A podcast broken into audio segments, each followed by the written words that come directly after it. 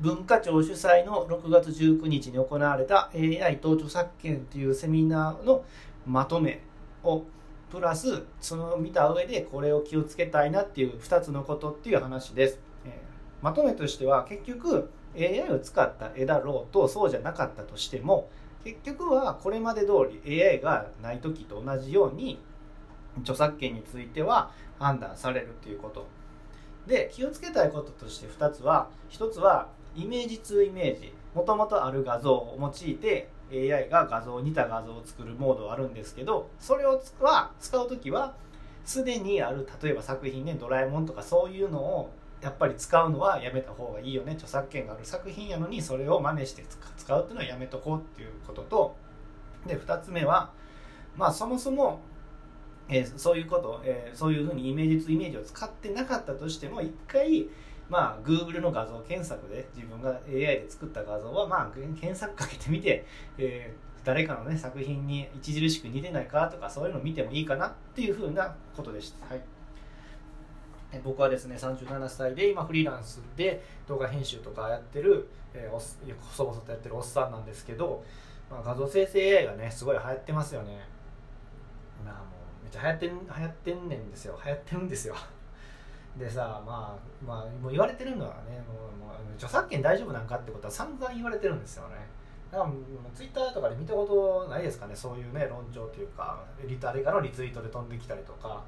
ネットニュースでもね、あるかもしれないんですけど、まあもう、それをまあ見かねたんでしょうね、文化庁がね、国がね、もうちょっと一回、その エーアイ の著作権についてセミナーしとこうかってことで、きっとね、あのやってくれたと思うんですよ。でこれ概要欄にリンクを貼っておきますんで、文化庁 の, あのホームページのリンクを貼っておきます。で、その、ね、概要欄の文化庁のホームページのリンク飛んだら、えー、YouTube のアーカイブ動画、えー、ごじゅうろっぷんがありますのと、えー、ピーディーエフ、文化庁がその時使った ピーディーエフ、これがろくじゅうさん、よんまいあります。はい、それを見ることができます。無料、もちろん無料でね、見れますので、まあ、僕の話聞くより、それ見てもらう方が早いと思います。はい。で、まあ、ただ、まあ、そのまとめをね、まあ、自分で見て、まあ、やるのが大変やと思うんで、この放送で、まあ、ちょっと伝えれたらなと思います。で、まあ、本当に最初に冒頭に言ったように、まあ、ポイントとして、まあ、もうこれだけだと思います。著作権についてね、はもう エーアイ が使ってる、使っては使ってまいが、結局は、もう、これまで通りね、絵を描い、自分で絵を描いたとか、人間が絵を描いたと同じように、まあ、判断されるってことなんですよ。どういうことかって言ったら、もうこれ、まあ、資料そのままちょっと読んででもしゃあないと思いますし、僕自身もこんなろくじゅうさんまいもある ピーディーエフ を、まあ、全部理解できたとは、ごじゅうろっぷんもあるセミナーをね、全部理解でき、完璧に理解できてるとは思ってないんで、そこ、そこだけご了承いただいて、あの説明すると、結局著作権侵害になるときっていうのはふたつあるらしいんですよ。類似性および依拠性による判断っていうのがあるらしいんですね。類似性および依拠性による判断、これ読み方あったのかな。うん、で類似性っていうのは、まあ、まあ似てるかどうかっていう、簡単に言うたらそうですよね。他人の著作物と同一か似てるかで、依拠性っていうのは本当に依拠性だっていうかなでふたつめが他人の著作物に依拠してないかっていうこと、うん、まあ要はこれ独自の創作ですかどうかっていうところですよね。にこめ、まあ、いっこめが似てるかどうか、にこめがほんまに創作かどうかっていうところで、でそこでふたつの、まあ、関門クリアした、関門クリアっていうかな、そのそこにふたつでね、問題なかったら別に著作権じゃない、著作権侵害じゃないで、ふたつとも問題あったらまあ著作権侵害ねっていうふうなことが書かれてます。これが ピーディーエフ のよんじゅうさんページとよんじゅうよんページのところです。書いてるんで、よかったら見てください。で、まあ、僕、まあ、再三言いますけど、僕も完璧に理解できたわけじゃないんで、今のあのあくまで文化庁のね ピーディーエフ をあの見たよまんま言ってるだけだと思ってください。まあ結局はだからまあもう エーアイ 使ってようが使ってまいがまあ関係ないんですよね。結局誰かの、ね、作品、まあ、冒頭に言ったように例えばドラえもんをね書いて、で僕はこれ作りましたとか言うて、なんか謎のね答えもんみたいなキャラクター作って、でなんかグッズ販売しようもんならやっぱり怒られるわけですよね。それドラえもんやろみたいななっちゃうわけですよね。やっぱそれは怒られるし、やっぱリスペクトないですよね、その作品ね、原作者さんに。だからそういうことなんですよ。まあ エーアイ 使ってようが使ってまいが関係ないんですよねっていうことが、まあ、ポイントだと思いました。はい、だからでまあもうで、じゃあどうすんねんと。 エーアイ ね、おもろいんやん、おもろいんですよ。ミッドジャーニーとかステーブルディフュージョンあって、もうおもろいんですよね。やっぱりガンガンガンガン エーアイ で画像作れるし、例えばフリー画像をね探さんでも エーアイ でねプロンプトを入れて、まあ、そのプロンプトもチャット ジーピーティー であのプロンプトを作ってって言ったら簡単に作れるんですよ。でそのプロンプトをね掘り込んでしまえばすぐ作れるんで、ほとんどね自分でほんまに、うん、ほんまに簡単に作れちゃうんですよね。だからやっぱり エーアイ, エーアイ は画像生成 エーアイ はやっぱ便利だし、これからもねあのあの何だろうね使っていきたいって人多いと思うんですよ。僕もそうなんですよね。まあ、僕はどっちかというとファンアートとかそっちの方でねあの楽しんでるんですけど普通にねはいでまあほんで冒頭に言ったように、じゃあでも エーアイ これから使うときにどういうことを気をつけようかってことで、まあこれも、ね、文化庁のセミナーにあったんですけど、まあ一つ目としてはそのイメージツーイメージっていうモードがあるんですよ。えー、要はあの既存のね画像があって、それをもとに、えー、画像を生成するっていうモードがあって、まあ、ほんまにだからドラえもん例えばドラえもんの画像を彫り込んで、例えば、えー、ブルーブルーキャラクタースイミングとかそういうプロンプト入れたら、もしかしたら、ね、ドラえもんが泳いでるね絵が出るかもしれないです。やったことないですよもちろんね。でそういうのはもうちょっと、えー、なんだろうね使うときは気をつけた方がいいんじゃないかっていうということで、これも、えーっとね、ピーディーエフ のよんじゅうきゅうページに書いてます。 エーアイ 利用者がイメージツーイメージで著作物、えー、既存著作物を入力した場合は、えー、依拠性が認められると考えて良いのではないかというふうに、これはあくまで今後検討する事例の一つとして書いてるんで、別にこれは確定じゃないです。確定じゃないです。でもこれは今後検討されるかもしれないということです。あもうもうそれで上がってる時点でちょっとやめた方がいいですよね。我々としては、利用者としてはね。と思ったのと、まあ本当にやっぱりリスペクトはですよね。そこはもう、えー、原作者さんに対するリスペクトもあると思うんで、まあ避けた方がいいよねっていうことです。はい。僕はそれはもう多分やんないと思いますし、今までやってきてないんです。もう絶対アウトやろってこんなセミナー見る前から思ってました。絶対で著作著作権アウトやろってね、元々の作品をね、もうそんなイメージイメージでね真似て作ったら、それはまあ、うん、いい気持ちよくないですよね、原作者からね、うん。だからそういう気持ちで僕はもともと使ってなかったんですけど、まあ改めてね文化庁の方でまあ今後検討される。これはやっぱり依拠性が認められる、要は創作が、えー、創作じゃないよねっていう風な感じには認められるのではないかっていうのが今後の検討事項として上がってます。ビーディーエフ のよんじゅうきゅうページに上がってます。だから僕はやんないです、これからもね。でふたつめとしてはもうこれはもう僕の勝手な考えなんですけど、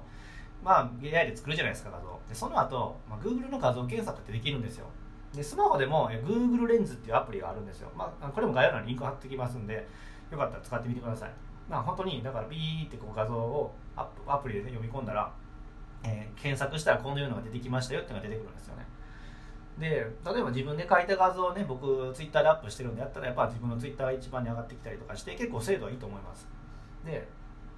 まあだからこれで何をするかって言ったらまあ自分がね画像を書くじゃないですか。でそれがどんな人のね作品に似てるかってやっぱ分かっちゃうじゃないですかね。 Google 検索でこの絵で検索したらこんな上がってきこんなん出てきたよってやっぱ言われるんでね、それ見たときにどう判断するかですね。例えばですけど、まあ、棒人間みたいなねあるじゃないですか普通にね。あれを多分画像検索入れたら出てくるでしょう。それはねじゃあそれが著作権になるんかっていうとまあそうはならないじゃないですか。もう それ、それはもうあのこれもねあのいろいろあるんですよ。あの著作権の説明のところにあのアイデアはアイデア作風画風とかのアイデアは著作権には当たらないっていうことの説明があるんですよ。もうほんま最初の冒頭にねそもそものこの エーアイ と著作権のセミナーって著作権に関することとじゃあ エーアイ についてどう、どうですかっていうことを言ってくれてるんですけど、ほんまに冒頭だいきゅうページにね ピーディーエフ に、えー、著作物ではないもの単なる事実やで単なるデータ事実やありふれた表現表現でないアイディア各画作風画風などは著作権法による保護の対象には含まれませんって書いてるんですよ。だからまあ実は作風とか画風って著作権では保護されてないんですよ。これ、これ面白いですよね。これもね、で ピーディーエフ のじゅうページ見たら書いてて、うん、これさすがにその抽象的なアイデアを保護、保護してしまうと、まあ、書いてることを読んでるだけです。これはね、後発のアイデア、後発の新たな創作表現を妨げてしまう恐れがあるとか書かれてて、まあ、要はなんか棒人間をせ、例えばですけど、それ著作物やって保護したら、まあ、今後誰も棒人間書けんくなるじゃないですか。いや、まあ、だからそれはおかしいよねってな、多分判断になって、著作権じゃないんでしょうね。これは僕の判断ですけどね。はい。だからそういう感じで、だから別に Google レンズで検索してあ出てきたってなったとしても、それイコール著作権侵害ってなるかどうかわかんないんですけど、ですけどまあ一遍ちょっと調べといてね、うん、なんか問題ないかなっていうふうに見るぐらいはした方がいいかなと思いましたね。はい。例えばね、自分でね、エーアイ で作った画像が、例えばまあ、有料販売の何のね、サムネイルとかに、ね、使ってて、あ、こういう人がもしかしたら自分と同じようなね絵を描いて有料販売してるんやったらなんかあなんかちょっと気まずいかもなとかね、いろいろね僕やったら多分考えます。ちょっとだから Google レンズで一回ね エーアイ で作った画像は通してみようかなと思ってます。はいということでした。はいということで、まあ、今日はね文化庁主催の エーアイ と著作権というセミナーを見た上での、えーまあ、大きいポイント一つと、えー、今後ではどういうことに気をつけたらいいかっていう、まあ、僕なりのふたつの、えー、ポイントを言いました、えー、ポイント大きなポイントとしては結局 エーアイ を使ったろう使ってようが使ってまいが著作権侵害となるかどうかっていうのはもう エーアイ を使った時と使ってない時関係なく、まあ、通常の場合と同様に判断されます。これは ピーディーエフ のよんじゅうさんページに書かれてます。で、それを受けて今後気をつけたいことっていうことで、えー、エーアイ のイメージとイメージで、まあ、もう著作権をね、あるものを使って画像を、ね、作成するのはちょっと避けた方がいいかもなということ、まあ、これはもう、えー、ピーディーエフよんじゅうきゅうページに今後の検討事項として上がってるぐらいなんで、まあ、僕は多分やらないです。はい、で、ふたつめとしては、まあ、これは僕の考えなんですけど、で、ふたつめが今後、いやまあ、エーアイ で、ね、作った画像を、えー、作ったとしたら、まあ、Google レンズでね、えー、Google 検索、画像、Google の画像検索で一回検索してみて、他の人の、ね、作品と被ってないかっていうのを一回確認してみるっていうことです。えー、ということでね、今日は エーアイ と著作権のセミナーを視聴した結果、えーまあ、ポイントとね、今後気をつけたいことふたつを伝えました。はい、えー、とちょっとね、あの隣であのパートナー、妻がね、なんか喋り出したんで、ころそろ終わりたいと思います。何か一言ありますか？ないんかいバツ印何はいということで終わりたいと思います。最後まで聞いてもらってありがとうございました、えーね、こんな感じで エーアイ に関するね情報を発信してるんで、よかったらフォローしてもらえたらね聞き逃しがなくていいかなと思います、えー、次回も聞いてもらったら嬉しいです。それではまた。グッバイ。だ言ってるんや、収録するって。嫌いやねん。